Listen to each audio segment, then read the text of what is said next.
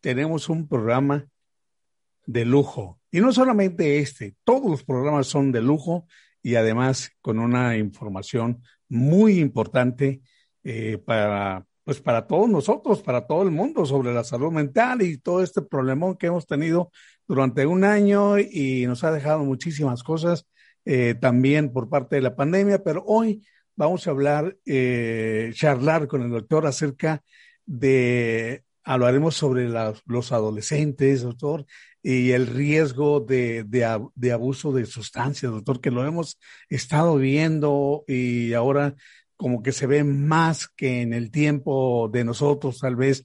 Ah, algo hay, doctor, que está pasando en estos momentos en el mundo. Mira, mira Juan Adolfo, las, las drogas y las sustancias ilícitas son tan, tan viejas como la humanidad, ¿no? Entonces, lo que sí vemos son patrones, ¿no? De, de cambios de conducta en cuanto a, las causas que llevan a los jóvenes a usar drogas, a las consecuencias. Entonces, vamos a tratar de enfocarnos un poco en, en hablar más sobre, sobre el asunto de las sustancias ilícitas, de las drogas, uh, no nada más en el contexto de, de quién las usa, sino quién las abusa y quién convierte en un, problema de adicción y, también hablar un poquito sobre las consecuencias, ¿no? Porque todas, todas las opciones que tomamos nosotros en nuestra vida, ya sea de drogas o no, tiene consecuencias. Y las consecuencias es una de las maneras que nosotros, en mi negocio, reconocemos, ¿no? Hasta cierto punto la seriedad del problema. Claro. Ah, desgraciadamente para los adolescentes, ellos tienen mucho problema en reconocer las consecuencias, ¿no? Entonces, a veces tenemos que ayudarles un poquito. Ah, y vamos a hablar un poquito sobre prevención, ¿no? ¿Cuál es la mejor manera de prevenir esto? Perfecto, doctor. Eh, siempre, eh, bueno, pasé yo, eh, fui joven en los setentas cuando había mucha droga, pero en aquellos tiempos ah, se escondía más la gente, había grupos más eh, eh, en alguna casa especial donde hacían drogas y ahora se ve que, pues que ahora los chamacos lo miran como cualquier cosa, doctor. ¿Qué es lo que lleva a los adolescentes a consumir drogas? Mira, uno, de los aspectos más importantes es la disponibilidad, ¿no? para, para, que haya un consumo, tiene que haber alguien que lo esté proveyendo, ¿no? Tiene que haber una distribución de sustancias. Eh, tú y yo crecimos en México en tiempos en que sí había utilización de sustancias ilícitas, drogas, en México, pero México no era un país consumidor, México era un oh. país exportador, ¿no? Exportador. en ese entonces, eh, en México, el usar drogas no era muy aceptado, ¿no? Entonces se te veía mal, de rechazar. Ah, pero no había tanta disponibilidad. Lo que hemos visto, una aceptación más grande hacia las sustancias, ¿no? Entonces empezamos a ver que hay problemas relacionados con el mismo uso, de las sustancias. Hasta cierto punto porque ellos observan a otra gente, ¿no? Entonces el medio ambiente puede llevar a una persona a sentir que quiere experimentar, ¿no? El medio ambiente más común es en la misma casa. Cuando en tu casa estás utilizando sustancias ilícitas para el adolescente, ya sea drogas o alcohol, los medios de comunicación están mucho más abiertos. Entonces la comunicación, vemos también que hay un consumo de drogas y alcohol que tiene que ver con lo que llamamos automedicación, ¿no? que, que el muchacho realmente va a empezar a usar las sustancias por presión y el alcohol en particular es una sustancia que sirve mucho para bajarte la ansiedad a corto plazo, pero no a largo plazo. Ah, también vimos, estamos viendo y sobre todo ahorita durante el tiempo, una causa muy común de que los muchachos no, están ocupados, no, no, no tienen las mismas responsabilidades o niegan a aceptar las responsabilidades. Entonces el aburrimiento, uh, en, nuestro tiempo decíamos, el ocio, es, el ocio es el padre de todos los vicios. ¿no? El ocio, sí. Entonces tenemos que mantener eso desde el punto de vista. Hay jóvenes que van a utilizar drogas por rebeldía, porque no quieren aceptar las normas dentro de eso, ¿verdad? Sí. Ah, también vemos que reciben información que está mal distribuida, ¿me entiendes? Y eso es algo muy interesante con los aspectos de la marihuana en particular, porque ah, como la marihuana es una sustancia natural, los muchachos se enfocan, se, enfocan excesivamente en la información que dice que la sustancia es natural. Entonces ellos dicen, no, no ven las consecuencias de utilizar la droga, sin, entonces el mm. comparar la droga les da un sentido de confianza. Pero eh, lo que sí queremos saber por qué los adolescentes eh, pues consumen drogas. Eh, usted y yo fuimos adolescentes y, y, nos sentíamos muy, muy bien, doctor, limpios. Sí, mira, el, el, el asunto de, de, de, lo que estábamos hablando, de por qué los muchachos um, usan las drogas, no ha cambiado mucho con el tiempo, ¿no? O sea, yo pienso que lo que ha cambiado es la disponibilidad, la aceptación y el reconocimiento de que um, hay, mucha habilidad de obtenerla, ¿me entiendes? Y es un problema que vemos tanto en los países ricos como en los países pobres, pero cuando tú y yo crecemos, crecimos, como te decía antes, nuestros países eran países distribuidores y exportadores de drogas, no eran países consumidores. Y mucha de la violencia que vemos ahora en México, Latinoamérica, tiene mucho que ver con el hecho de que nos hemos convertido en nuestros países en países consumidores de drogas, ¿no? Entonces, eso es hasta cierto punto bastante problemático, ¿no? Pero es importante reconocer que aunque la marihuana es la que hablamos más, y vamos a hablar un poquito más sobre eso, hay muchos, muchas sustancias disponibles, ¿me entiendes? Algunas sustancias que son legales para los adultos, como el alcohol o la nicotina, digamos los cigarros o los que llaman vaping ahora con los aparatos que calientan la nicotina. Pero también existen los, medicamentos controlados, ¿me entiendes? Por ejemplo, las, las, las benzodiazepinas, los opioides que se utilizan para el dolor. Uh, podemos hablar un poquito más sobre los opioides en particular porque uh, últimamente, los últimos 5 a 10 años, hemos tenido un problema muy serio con las medicinas del, del dolor. Uh, Pero también tenemos que estar al, pendiente de los medicamentos que causan euforia, ¿no? Lo que llamamos los estimulantes. Estimulantes. La cocaína, la metanfetamina han tenido mucha popularidad porque te dan un sentido falso de estar más alerta, tener más energía, estar más despierto. Uh, pero generalmente las personas que utilizan muchos medicamentos o drogas ilícitas los utilizan ya sea para sentirse más fuertes o para sentirse más tranquilos y sedados, ¿no? Entonces existen ese, esa dicotomía, ¿no? Y hay gente que le gustan más las drogas estimulantes y hay gente que le gustan más las drogas que te llevan hacia abajo, como los opioides o los, los ansiolíticos, ¿no? también existen otro tipo de, drogas que son los alucinógenos, ¿no? Por ejemplo, uh. el LSD, los, el LSD. los uh, hongos alucinógenos, la psilocibina. Uh, y existe un medicamento muy peligroso que no lo vemos tanto como lo veíamos, digamos, hace 20 años, que es la, la o el PCP, ¿no? El polvo de ángel. Uh, yo me recuerdo muy bien cuando yo era director de urgencias psiquiátricas en el condado, aquí en Maricopa County, uh, teníamos muchos casos de intoxicación con, con, angel dust, con polvo de ángel. Los, los, pacientes entraban en unos estados psicóticos tremendos, muy difíciles de controlar. Uh, también tenemos que reconocer que la marihuana, aunque es un producto natural, es un producto que viene de una planta y se fuma o se come directamente de la planta. Ah, tiene efectos muy nocivos en los, en los cerebros jóvenes, ¿no? Entonces me preguntaban, me preguntan a veces, doctor, sea, yo fumo marihuana tres veces por semana, ¿verdad? Tengo 14 años, ¿cuál es el problema? Pues el problema es que tu cerebro no está desarrollado a un punto en que puedas tú tomar el riesgo de experimentar con tu cerebro. Y generalmente el adolescente tiene una tendencia mucho más impulsiva, ¿no?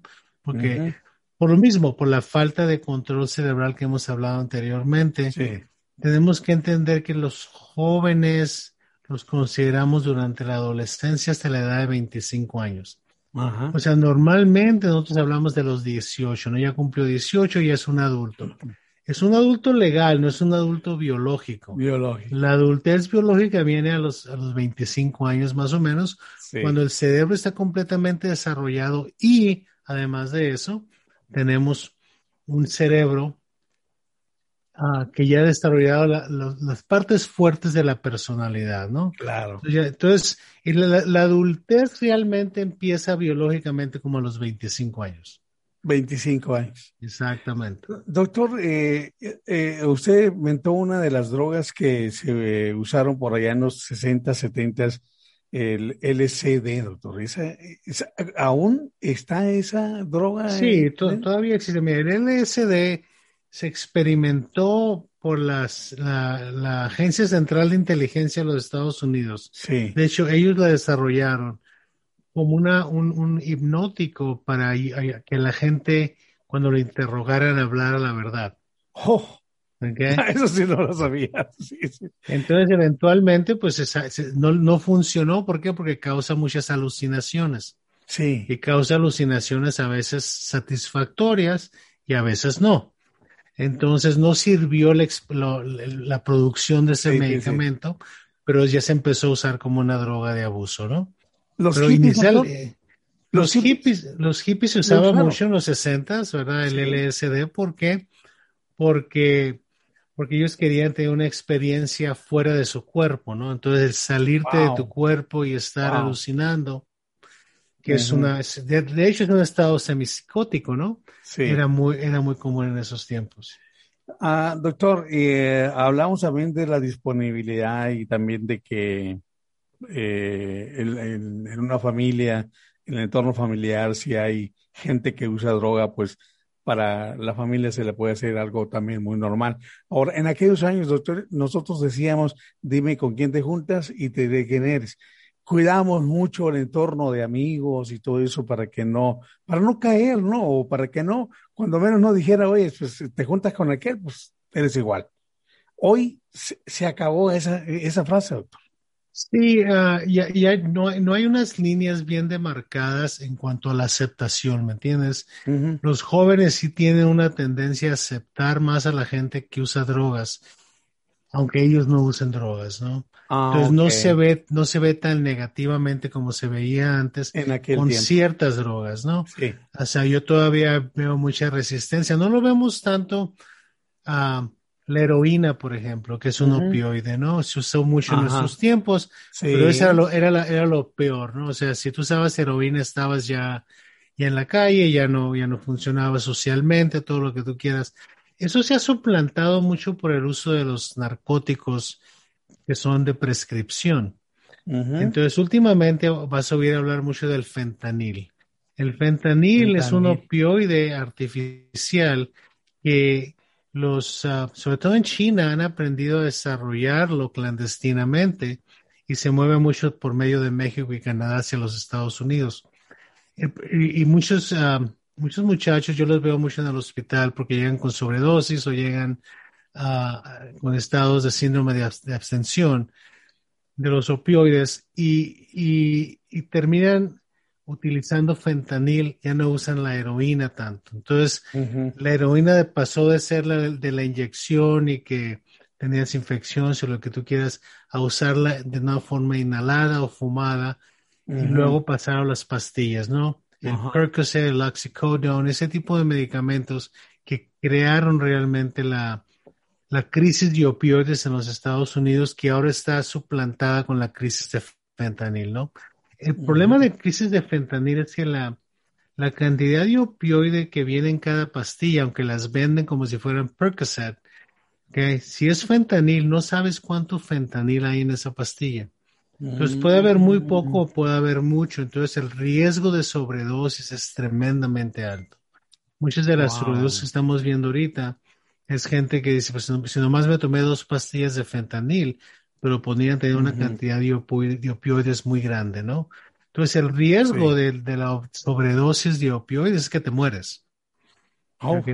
Es, tan sencillo como si tomas demasiado, dejas de respirar y te mueres, ¿no? Entonces, la, la, cantidad de muertes por sobredosis de opioides en los Estados Unidos ha sido tremenda en los últimos años, ¿no? Doctor, ¿y por qué los, los adolescentes eh, son más propensos a, a, consumir las drogas? En, parte, cuestiones sociales, ¿no? Los, los adolescentes en general tenemos que entender cuál es el propósito de la adolescencia. Todas las etapas de nuestra vida tienen un propósito. Desde el momento en que naces, vea que te juntas mucho a tus padres, al momento que vas a la escuela. En la adolescencia, el propósito final, lo que llamamos un, éxito de la adolescencia, es la separación de tus padres. Sí. Entonces, el muchacho tiene que experimentar separarse. Y una manera de lo que hace es separarse por medio de acercarse más a sus amigos, ¿no? Entonces, para los adolescentes, los amigos intelectualmente son más importantes que los padres, emocionalmente no son. Emocionalmente, sí. Entonces, el muchacho empieza a discutir contigo porque es más fácil separarte enojado que separarte triste, ¿ok? Entonces, todo tiene su ah. propósito. Entonces, el, hecho de que tienen que desafiar a los padres hasta cierto punto, hasta cierto, normalmente, el hecho de que tienen que tomar ciertos riesgos, los, los pone más en contacto con la posibilidad, ¿verdad? De que utilicen drogas. Pero no todo el que utiliza drogas se va a hacer adicto, pues. Oh. O sea, hay niveles, ¿no? Hay lo que llamamos el consumo experimental. El muchacho o muchacha que dice, se involucra con sus amigos y de repente dice, quiero tratar de usarlo, quiero ver qué se siente. Ese es un, uso experimental. Pero el, uso experimental puede ser una, dos, tres veces y decir, me gustó, no me gustó, ya, ya lo viví, punto, ¿no? Que sería lo más saludable. El, consumo experimental se puede convertir en un consumo regular.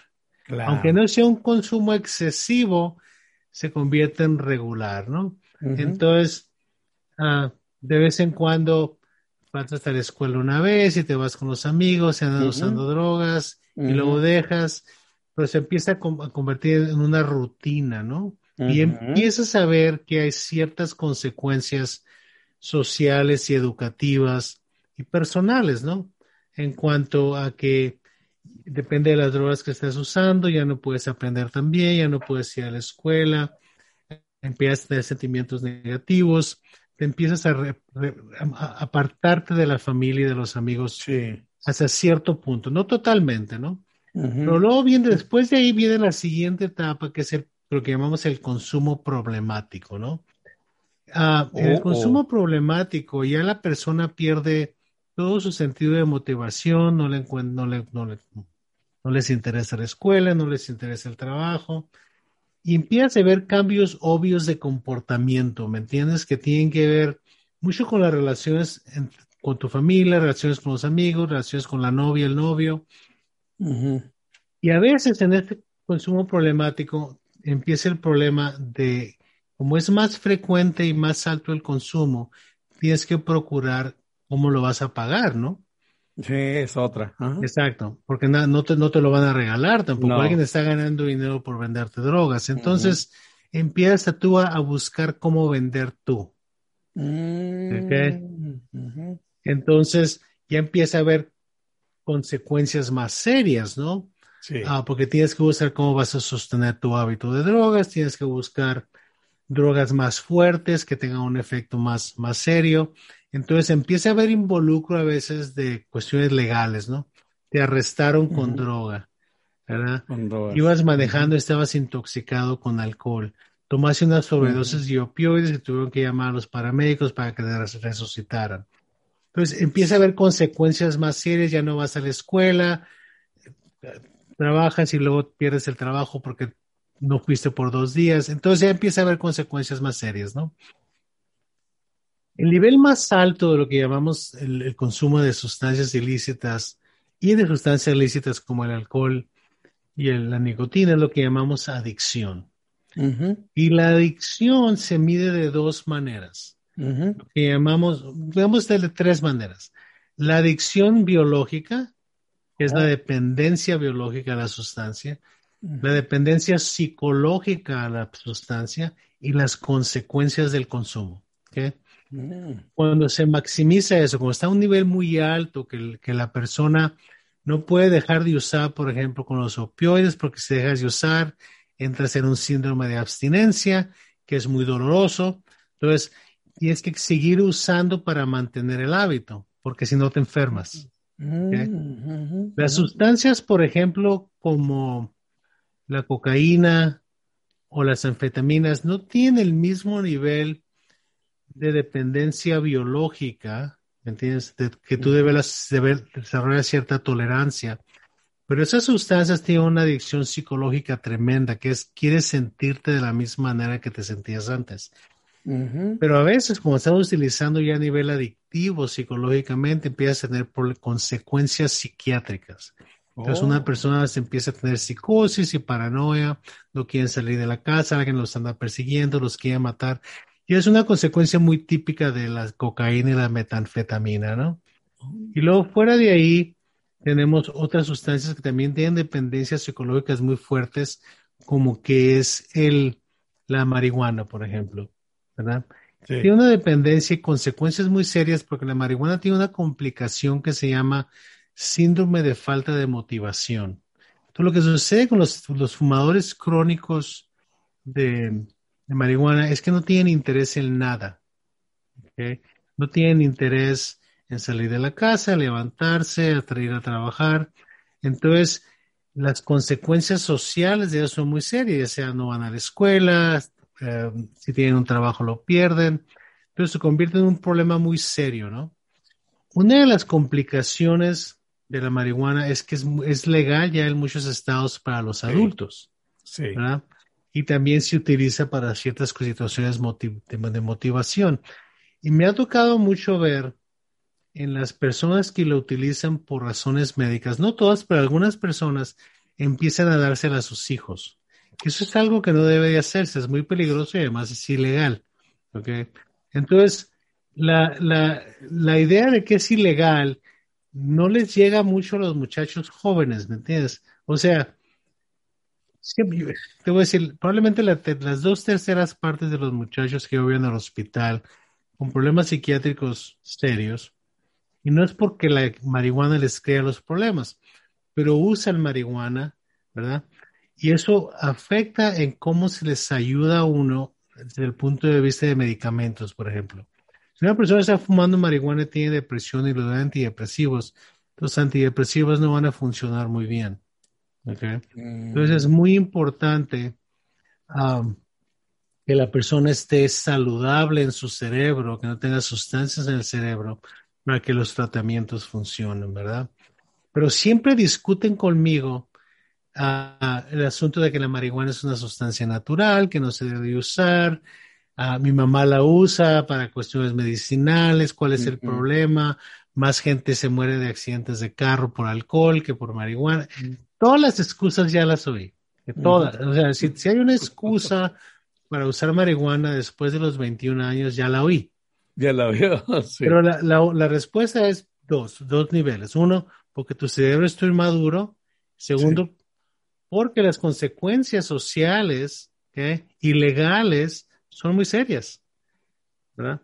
Pero el, adolescente tiene una característica muy interesante que es el adolescente no le tiene miedo a nada. O sea, la palabra de adolescente es nunca me va a pasar a mí. Ah, Siempre le va a pasar a otra persona. El clásico mundo color de rosa, ¿verdad? Exacto, es, es, es, es, hasta cierto punto dilusional, ¿no? O sea, e, en el mundo de ellos nada malo les va a pasar a ellos por, por no sé, magia o alguna cosa, ¿no? Sí, exactamente, doctor. Oiga, doctor, eh, en estos tiempos eh, hay que seguir eh, pues la rueda, ¿no? En, en, estos tiempos de la tecnología que nos ha tocado a mí y a usted. eso también influye mucho, doctor, para que los chamacos puedan eh, eh, tener más acceso a drogas y, pues cosas que son ilícitas.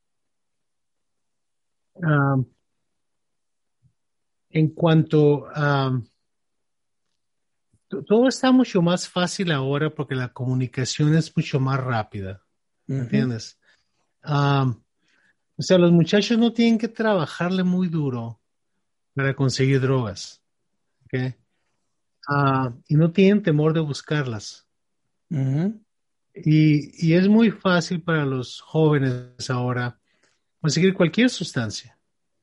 O sea, a mí me llama mucho la atención cuando platico con ellos sobre cómo, cómo consiguen las drogas, ¿no? Sí. Y si no es por los amigos, es en línea. Eso precisamente. Hay, lugares en los que ellos pueden irse a buscar y, y conseguir y conectarse. Entonces, es demasiado fácil, ¿verdad?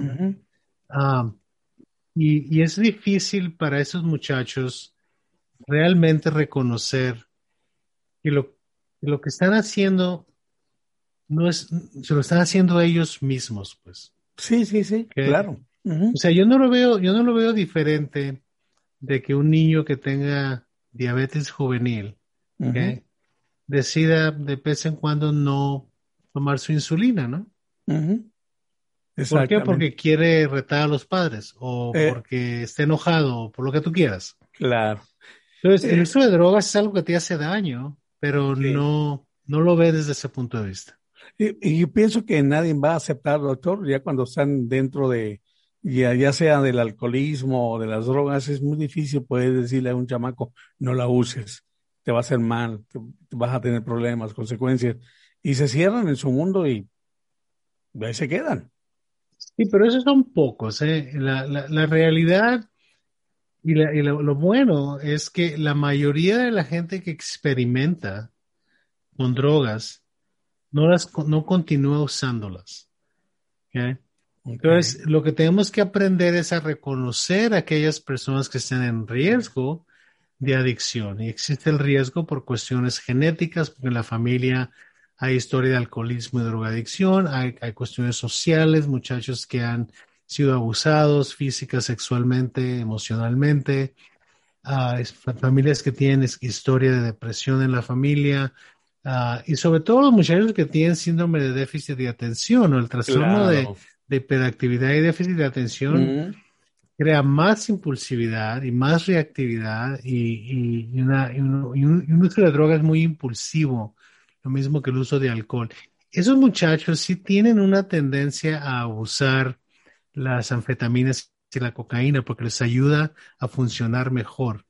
de hecho, los mm. tratamientos que usamos son anfetamínicos, los, tratamientos que usamos para ese tipo de problema, pero ya a niveles más controlados de dosis, ¿no? Por supuesto.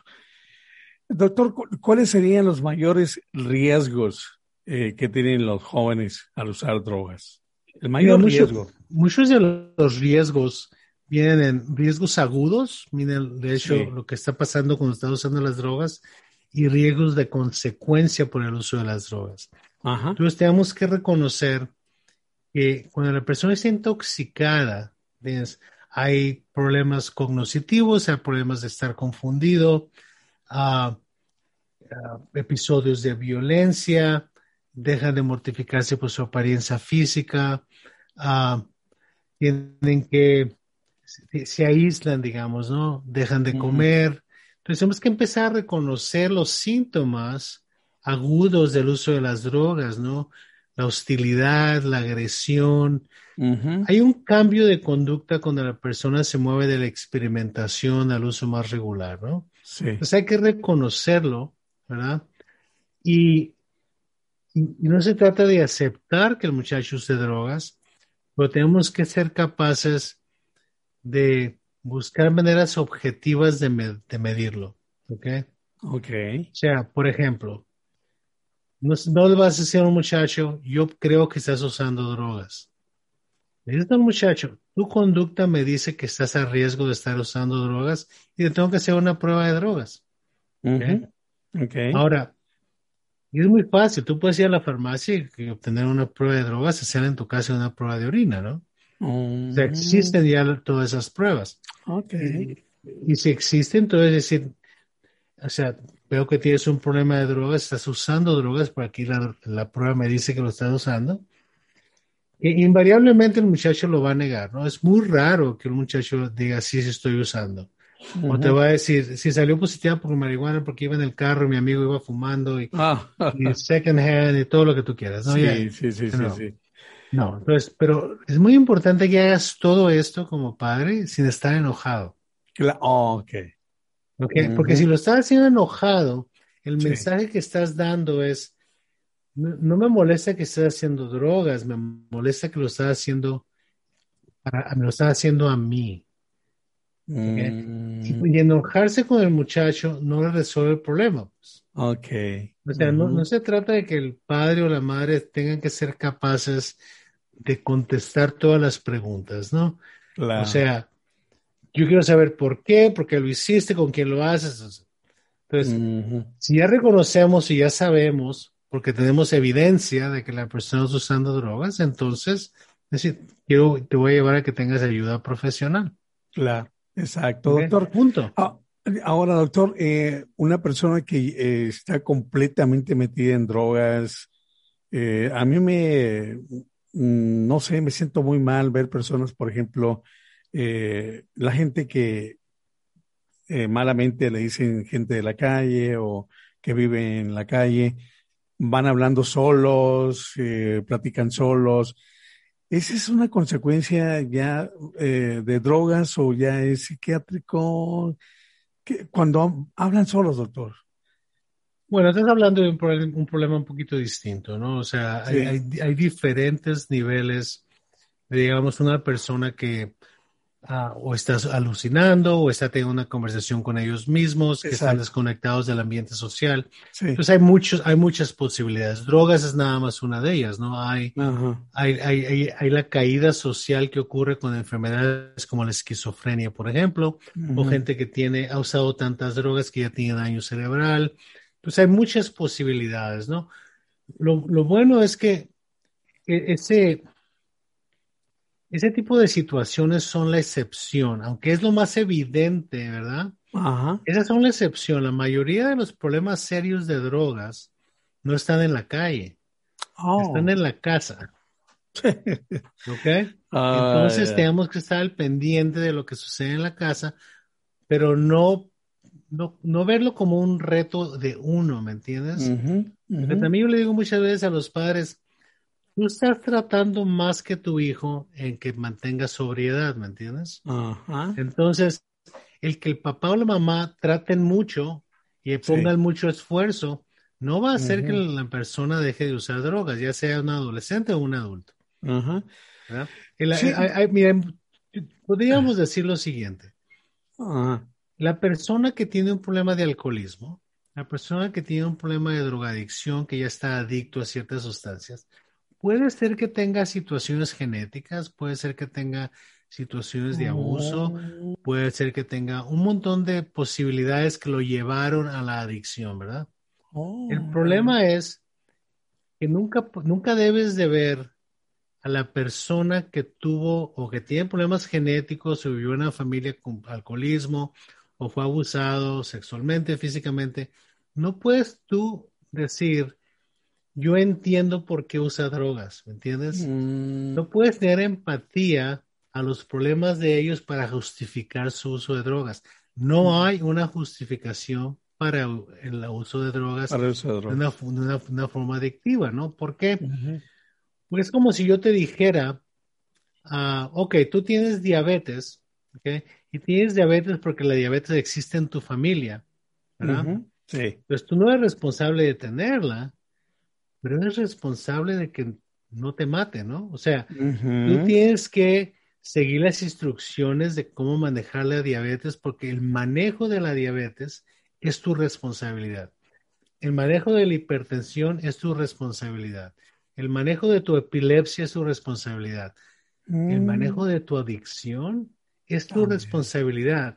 Entonces, por eso es muy importante y, y yo lo platico mucho con las personas que tienen problemas de adicción. eh, Siempre vienen y me dicen, doctor, te prometo que ya no voy a usar. Sí. Y lo primero que yo les digo es, no quiero que me prometas nada, porque todas las promesas ya las oí.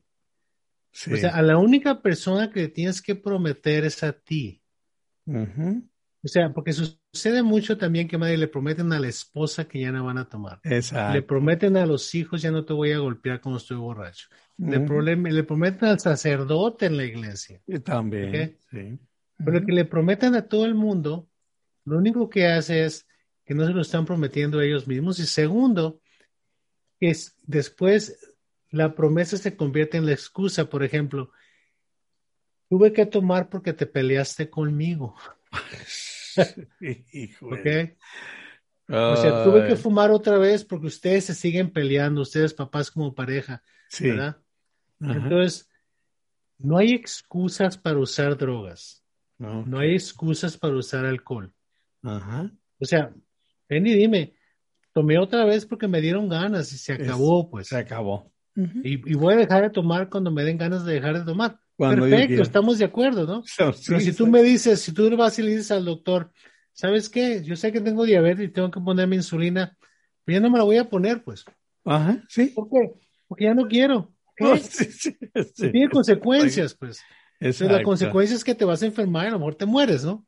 Lo mismo pasa con la adicción. Lo mismo pasa con la adicción. Si, si tú no tomas responsabilidad, sí. entonces te vas a morir, pues.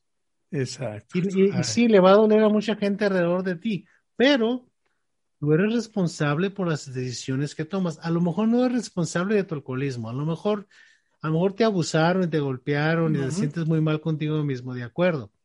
Pero en vez de tomar alcohol, busca una manera más de mejor adaptación para manejar el problema. Hay, hay, hay, servicios que te pueden ayudar, pero no los sigas utilizando como excusa, ¿no? Doctor, eh, yo sé que esa pregunta ah, la están esperando muchos papás y, madres de familia. Eh, ¿cómo, ¿Cuáles son las señales, doctor, eh, cuando un adolescente empieza a consumir drogas? ¿Cómo uno puede notar ese desbalance que tiene familiar en el núcleo donde él, se, donde él está criado? Mira, la, dinámica de, alcoholismo y drogadicción en la familia es muy interesante. Hay muchos libros escritos sobre eso. Ah, es difícil para los padres que están envueltos en drogas y alcohol tomar responsabilidad y reconocer que sus hijos a lo mejor están en lo mismo. Están muy distraídos, pues. Pero digamos que los padres tienen una buena relación, no hay un problema de de violencia o, alcoholismo en la familia, lo que tenemos que empezar a ver es los cambios de conducta que no son naturales para un adolescente, ¿me entiendes? Ah, el muchacho estaba yendo a la escuela y le gustaban los deportes y ahora se está distanciando un poquito de los deportes. Las, calificaciones empiezan a, a bajar. Está pasando más tiempo solo en su cuarto empieza a haber episodios de violencia, ¿me entiendes? Ah, ya no quiere estar con la familia, ya no quiere comer con la familia. Empiezan a descuidar su alimentación, ya sea comer mucho y subir de peso, es una señal un poquito del uso de marihuana porque aumenta mucho tu apetito, o perder mucho peso. O perder. Por el uso, el uso de otras sustancias, ¿verdad? Sobre todo los muchachos quedan muy cuidadosos de su apariencia, ¿no? Física y su ropa, lo que tú quieras. Empiezan a descuidar mucho eso, ¿verdad? Se empiezan a alejar de los amigos hasta cierto punto. Y una vez que empiezan a usar drogas y te das cuenta que están usando drogas, empiezan a esconderlo, empiezan a mentir. Y en casos un poquito más serios empiezan a robar. Necesitan oh. dinero para comprar la droga, empiezan a vender sus cosas. A vender cosas. ¿verdad? Entonces hay, ciertos parámetros que hay que estar al pendiente para darles un poquito más de atención, ¿verdad?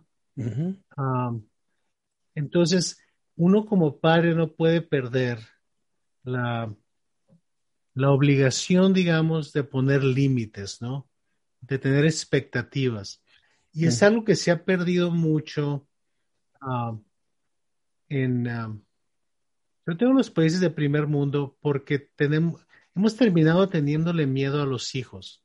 Porque tenemos miedo de que si tomamos una decisión muy drástica, les vamos a hacer daño, o se van a suicidar o algo les va a pasar, ¿me entiendes? y si hay muchachos que son vulnerables a eso, pero son la excepción, no la regla.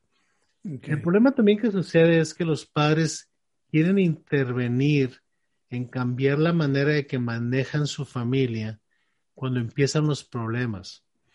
Debe haber una consistencia en cómo manejas tú las situaciones de tus hijos desde que nacen.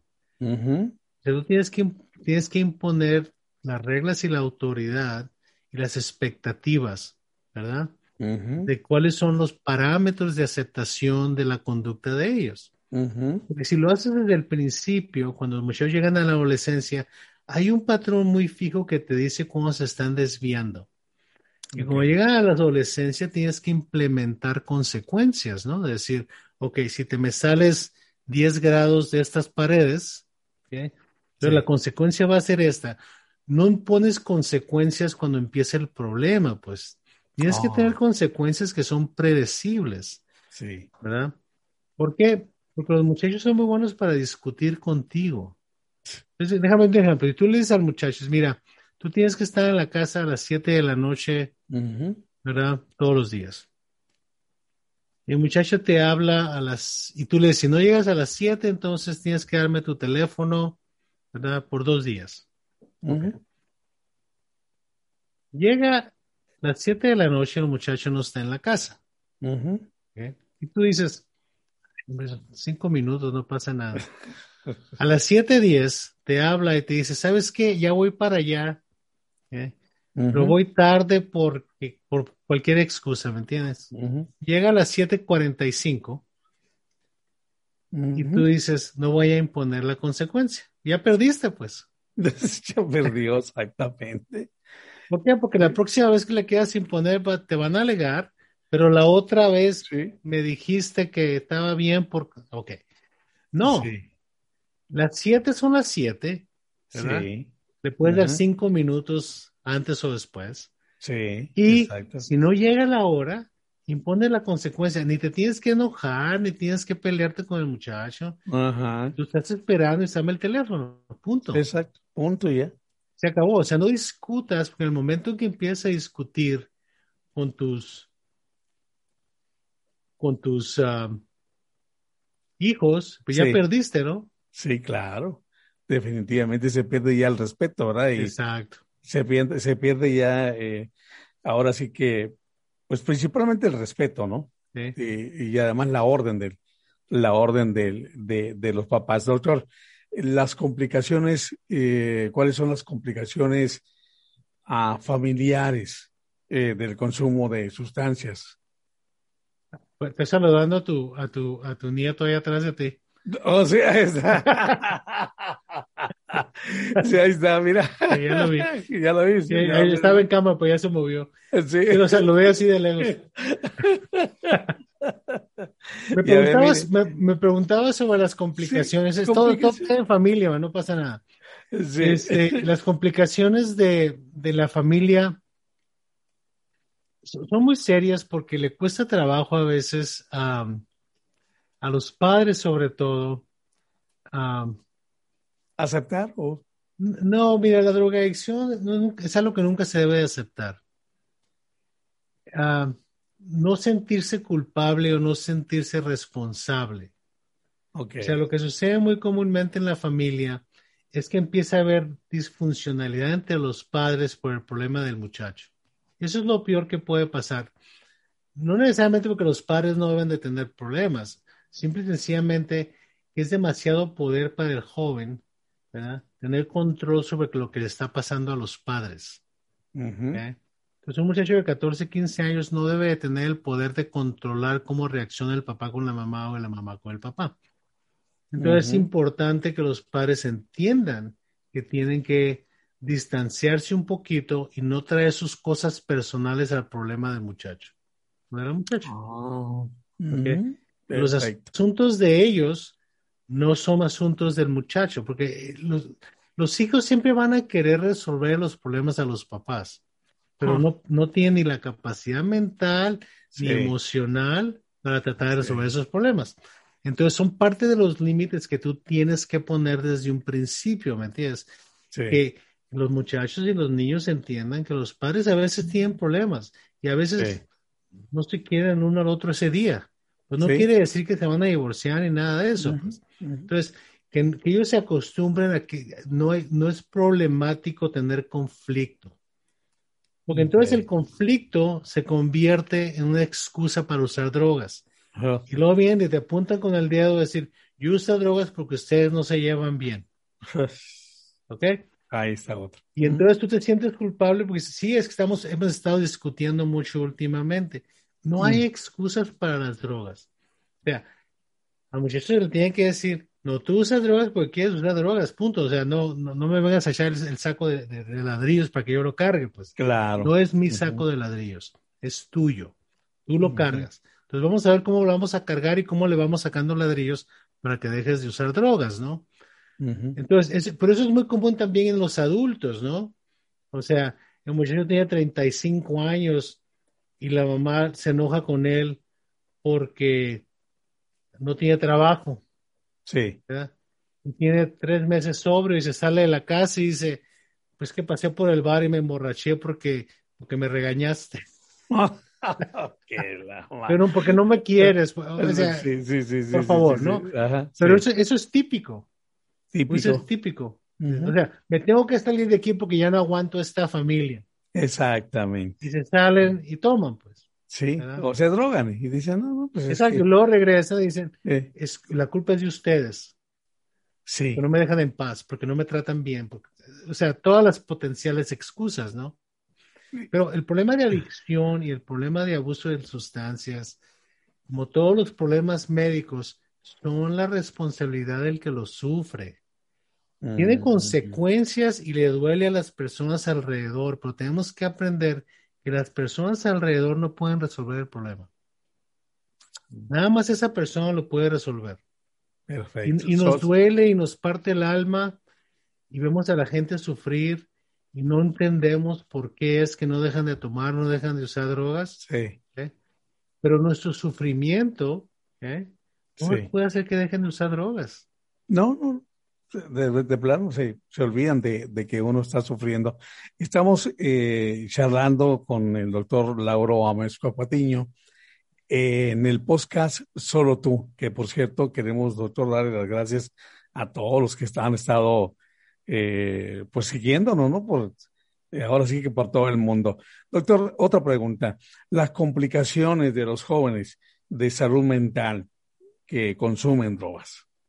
Sí, mira, hay dos tipos, ¿no? Hay gente que se deprime por las drogas que usa sí. y hay gente que usa drogas porque está deprimido. Lo ah. mismo sucede con la ansiedad. Entonces es un círculo vicioso, ¿no? Pero hay gente que es más vulnerable. Entonces yo siempre he dicho, las personas que tienen historia de esquizofrenia en su familia, las personas que tienen historia de enfermedad bipolar, las personas que tienen problemas de depresión y ansiedad en su familia, las personas que tienen una historia de drogadicción, abuso de sustancias, abuso físico o sexual, están a un riesgo más alto, no nada más del problema de la droga, sino tener complicaciones, tienes complicaciones psiquiátricas. Y hay complicaciones agudas, ¿no? Por ejemplo, una intoxicación con psicosis, ¿no? Sí, claro. Ah, hay complicaciones por síndrome de abstinencia, hay complicaciones uh, que llevan a estas gentes a facilitar el suicidio, por ejemplo, ¿no?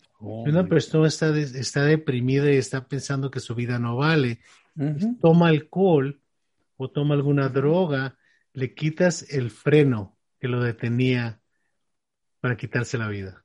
Entonces lo hace más fácil. Entonces las personas violentas también se van a violentar más.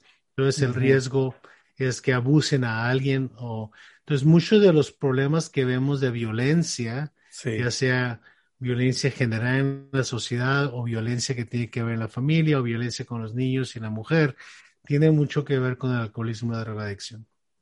Doctor, eh, ¿cuál sería eh, el primer paso eh, que una persona que use drogas o que use alcohol, que él quiera, que él quiera rehabilitarse, pero necesita la droga o necesita el alcohol, ¿cuál sería el primer paso que usted nos aconsejaría dar? El primer paso es decir, tengo un problema. Tengo un problema. Exacto. La mayoría, mira, la mayoría de la gente que vemos con problemas de alcoholismo o de adicción entra a tratamiento por lo que llamamos una motivación prestada, ¿no? Que es ya sea entran al tratamiento porque los arrestaron, entran al tratamiento porque la mujer dice ya no voy a tolerar esto, me voy a ir, y hay una intervención y los llevan a un centro de tratamiento. Pero muy raramente vas a ver a alguien que va a llegar a tocar la puerta y decir, doctor, que yo porque tengo un problema. Pero la motivación prestada es mejor que no motivación, ¿no? Entonces, la aceptamos como un paso inicial. Vamos a tratar de trabajar para que la persona entienda que debe usar drogas y alcohol porque es bueno para ellos. No para la esposa y los hijos o para no ir a la cárcel, porque es bueno para ti, para que vivas una vida más saludable y, con mejor adaptación en tu futuro, para que puedas trabajar lo que tú quieras, ¿no? Ah, lo que es muy interesante es que mucha gente que abusa drogas deja de usar drogas ellos solos. Y oh. realmente no hay estadísticas sobre eso, ¿no? Pero se, sospecha que hay mucha gente que decide dejar de usar drogas. Y yo conozco algunas personas así, que dicen, se levantan un día y dicen, yo voy a dejar de usar drogas. Y dejan de usarlas. Entonces, generalmente lo que vemos son los casos que no se resuelven solos, que son casos mm. terriblemente patológicos. Entonces, la expectativa de mejora en los casos que vemos es baja. Porque la mayoría de la gente que dejó de tomar solos o dejó de usar drogas solos, nunca los vemos. Exactamente. Entonces nosotros vemos casos mucho más complejos. En mi trabajo yo veo casos más complejos todavía, que son gente que tiene problemas psiquiátricos con abuso de drogas. Oh. Aunque he manejado muchos pacientes que nada más en, cuestión de, alcoholismo y drogadicción, pero a mí me toca ver un poquito más los casos más complejos, ¿no? Que requieren intervenciones mucho más complejas. Ah, pero sí es importante que cualquier motivación que tenga, no necesariamente tiene que ser personal, es, hay un trabajo en llevar a la persona a que se convenza de que ellos valen lo suficiente para mantenerse sobrios, ¿verdad? Eh, doctor, y cuando, bueno, yo he escuchado que una persona que ya tiene intoxicada su sangre, existe el, tiene que ser un cambio de eh, cambiarle la sangre, no, para nada. y, se, ha hablado de eso mucho, doctor, de que le hacen cambio y que tienen que estar no sé cuánto tiempo eh, cambiándole la sangre porque la tiene tóxica. No es así. No, no, no, no. No, las sustancias que tú pones en tu cuerpo y que entran en tu sangre tienen un proceso de eliminación, ¿verdad? Ok. Entonces, el alcohol entra, lo procesa el hígado, sale por la orina, por la respiración, lo mismo todas las otras sustancias, ¿no? Lo que sucede es, cuando tú dices que la gente tiene la, sangre intoxicada, sí. es un problema un poquito más complejo. Eso quiere decir que la persona ya llegó a tener problemas de hígado tan, tan serios, que están desarrollando niveles de amonía muy altos o ya, ya, ya entraban a un nivel de insuficiencia renal, que requieren diálisis. Mm. Los suyos son los casos más extremos, ¿no? Que ya tienen complicaciones físicas muy serias. Ah, afortunadamente no vemos tanto eso, ah, porque tiene mucho que ver también con la alimentación y la genética y los niveles de hepatitis C, por ejemplo, en la comunidad. Hay ciertas otras complicaciones que hacen a la persona más vulnerable con su hígado, ¿no? Pero el, alcohol es terriblemente tóxico para el hígado y puede desarrollar lo que llamamos cirrosis, que nada más se puede mejorar si tienes un trasplante de hígado, ¿no? Y, y, generalmente no te van a dar un trasplante de hígado si estás tomando alcohol. No, definitivamente no. No califica ahí, doctor. Exacto. Eh, doctor, eh, conozco la historia de, de, de un artista que hizo una serie de, de, un capo colombiano y lo agarró tan en serio que cayó en las drogas. Sí, y solamente hizo la actuación de ese capo, ¿no? De Colombia. Usted más o menos se puede imaginar ya quién, quién es al que me refiero. y, y, este cayó al piso, doctor. Cayó al hoyo, como se dice, ¿verdad? Y compadre, un amigo, lo llevó a Tijuana, que existe un centro que tiene César Chávez, el boxeador, y se rehabilitó. Pero esos centros tienen psiquiatras, tienen eh, terapeutas, tienen psicólogos, tienen todo, todo lo que se necesita para Sí, pero lo que no tiene ningún centro es garantía, ¿me entiendes? Es garantía. O sea, la única garantía es la motivación del paciente. O sea, okay. Eh, los centros de rehabilitación son buenos para las personas que no han podido mejorarse fuera del centro de rehabilitación. Yo los recomiendo mucho y he manejado esos centros anteriormente. Pero uh, no son panacea, pues no es mágico. No quiere decir que, que el, centro es una caja negra y entras por un lado y sales perfecto por el otro lado. Lo que te van a dar en un centro son herramientas. Okay. Herramientas que tú tienes que usar. Volvemos a lo mismo, el solo tú. Solo tú. Tú tienes que hacerlo, pues. Entonces, si tú decides no usar las herramientas, pues no te va a funcionar, pues. Pero es lo mismo si no tomas tu insulina, pues es una herramienta, ¿no? Es una herramienta, exacto. Pero hay muchas otras herramientas que no son necesariamente medicamentosas, tu estilo de vida, tu trabajo, lo que tú haces, ¿verdad? Y, hay muchos centros como eso, el centro Betty Ford aquí, hay, centros en, muy, muy ah, conocidos en Mazatlán, en México, en Tijuana. Yo los recomiendo, o sea, si tú no has podido mantener tu sobriedad, entonces necesitas una ayuda más especializada y mejor diagnóstico. Ah, lo que sí yo recomiendo mucho a los centros es que tengan una mente abierta a las diferentes posibilidades. Por ejemplo, uno de los programas más exitosos es el centro, el, es el, ah, los programas de Alcohólicos Anónimos, por ejemplo. Han tenido mucho éxito. Mucho éxito. Pero no para todos. Eh, o sea, del 100% de gente que va a Alcohólicos Anónimos, aproximadamente la mitad o un poquito menos de la mitad pueden mantener su sobriedad a largo plazo. ¿Qué pasa con la otra mitad, pues? Entonces, la otra mitad hay, mm. que, hay que buscar otras opciones. No podemos cerrarnos a que el único tratamiento es, la, es Alcohólicos Anónimos. A lo mejor ese paciente también tiene problemas de ansiedad, necesita tratamiento de la ansiedad o tiene problemas de depresión o hay problemas de violencia doméstica en la casa. Hay que, hay que examinar todo el contexto y no caer en una sola solución. No hay soluciones únicas. Las soluciones son más complejas. Eh, doctor, recuerdo que en una, en una ocasión de uno de los podcasts que tuvimos, eh, hablamos también sobre un poco de la drogadicción y el alcoholismo y comentaba que un, un alcohólico no puede dejar de la noche a la mañana eh, tomar su alcohol que necesita su cuerpo. ¿Cierto? Mira, sí, o sea, si una, una persona una persona puede tener dependencia física y no estar adicto. Ok. lo voy a, explicar. Eh, explíqueme eso, doctor. Sí, está, interesante. Sí. Pero te voy a poner un ejemplo. Ok. Nosotros consideramos uh, que hay algo que se llama el, el, el, porque el alcohol es una sustancia normal. ¿Cuál es una cantidad normal que una persona puede tomar? Ajá. Digamos, todas las noches ser necesariamente considerado un abuso, una, adicción, ¿me entiendes? Y eso lo vemos mucho con la gente retirada aquí en Estados Unidos. Se toman tres cervezas, dos martines cada noche, ¿verdad?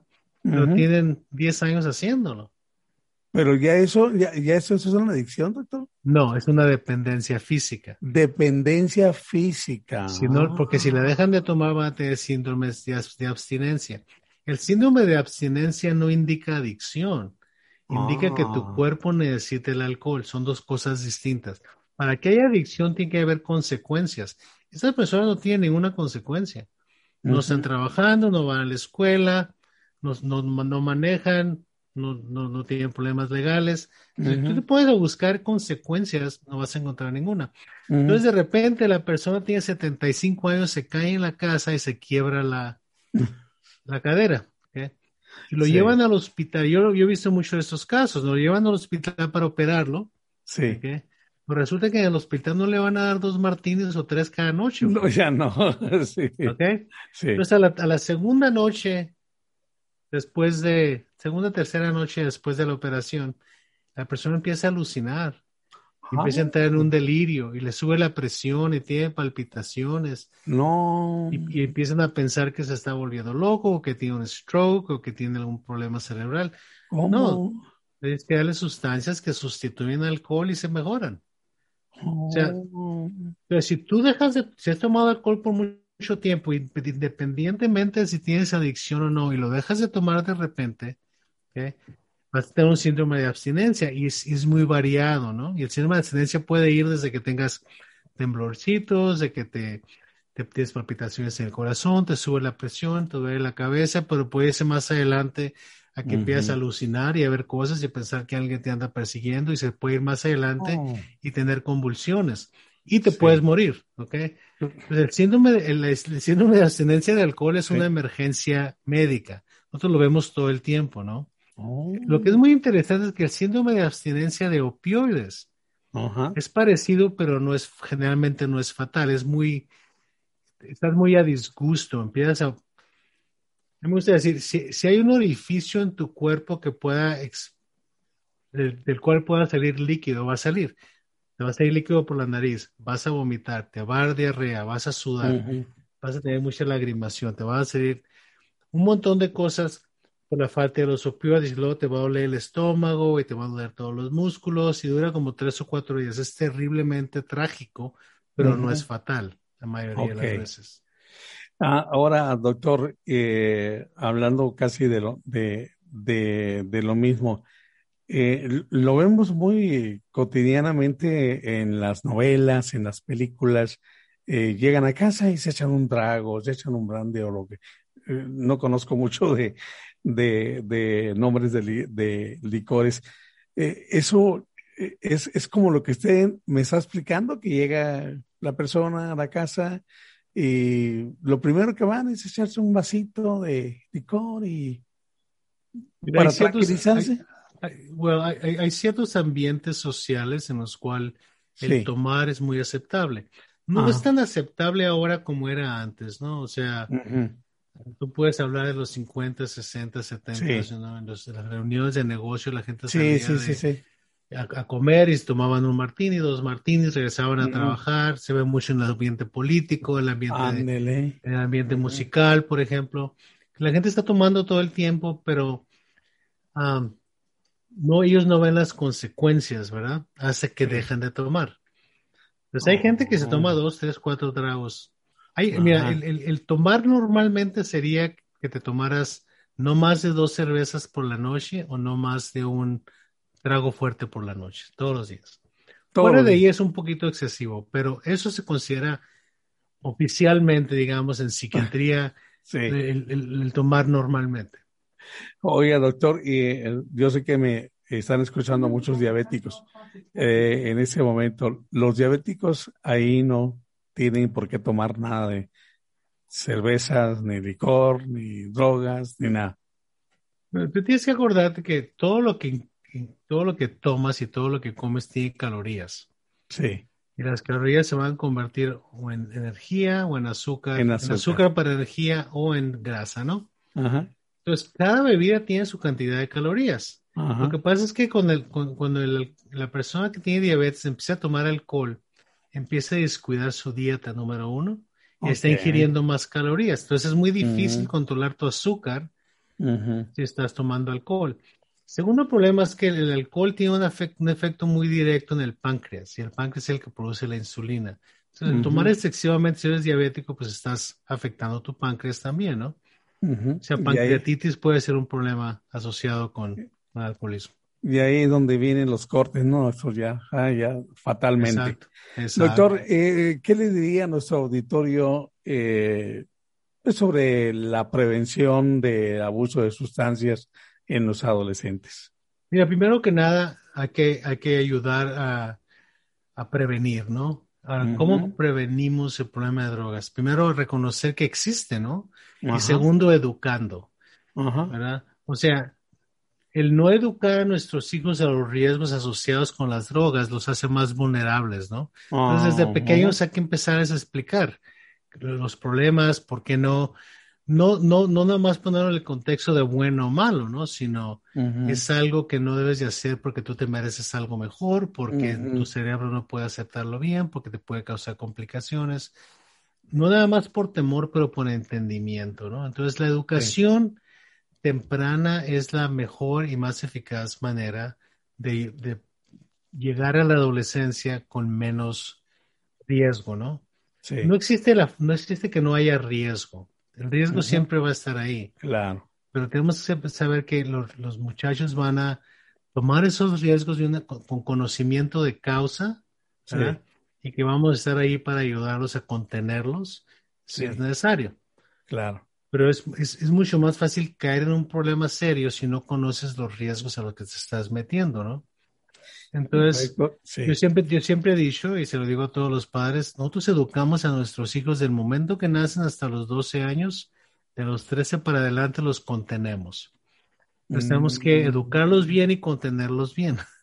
Contenerlos.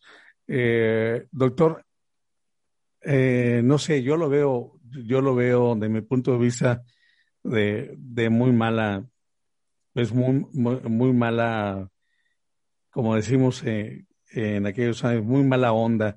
Hay muchos padres, doctor, que le empiezan a dar cerveza a sus niños pequeños y les empiezan a dar su cervecita y eso, doctor, puede causar un problema y llegar así a hacerse grande en, un momento dado. Digo porque... Mm, eh, sí para los niños vulnerables, ¿me entiendes? Si lo pones nada más en el contexto de que papá lo dejó que probar la cerveza, no pienso que el sabor de la cerveza por sí solo va a crear un problema. Y hay otras culturas, por ejemplo, en Europa, uh, los muchachos empiezan a tomar vino de edad temprana. Ajá. Okay en la adolescencia, por ejemplo, a algunos niños se les da vino en la mesa. Entonces, no es el, no es, no es el, probar la sustancia, sino el contexto. Contexto. Si, le estás probando y tu papá se emborracha y le pega a la mamá. Ah. Contexto, ¿me entiendes? Ah, o el papá se, em, está embriagado al punto de que se pelea con alguien. Sí. Entonces ya, ya estás aprendiendo otras conductas, no nada más el probar la cerveza, ¿me entiendes? Entonces, contexto es muy importante para cada persona y cada persona tiene su película, pues. Cada persona tiene la película de su vida. Nuestro trabajo en psiquiatría es entender la película. Exacto. Y, darles nuevas opciones para que la siguiente escena sea menos dolorosa, ¿no? Menos, eh, eh, menos violencia como en las películas, ¿no? Siempre hay violencia. Doctor, uh, otra cosa que a mí también me llama mucho la atención en cuanto a esto de la, de, del alcoholismo y todo esto.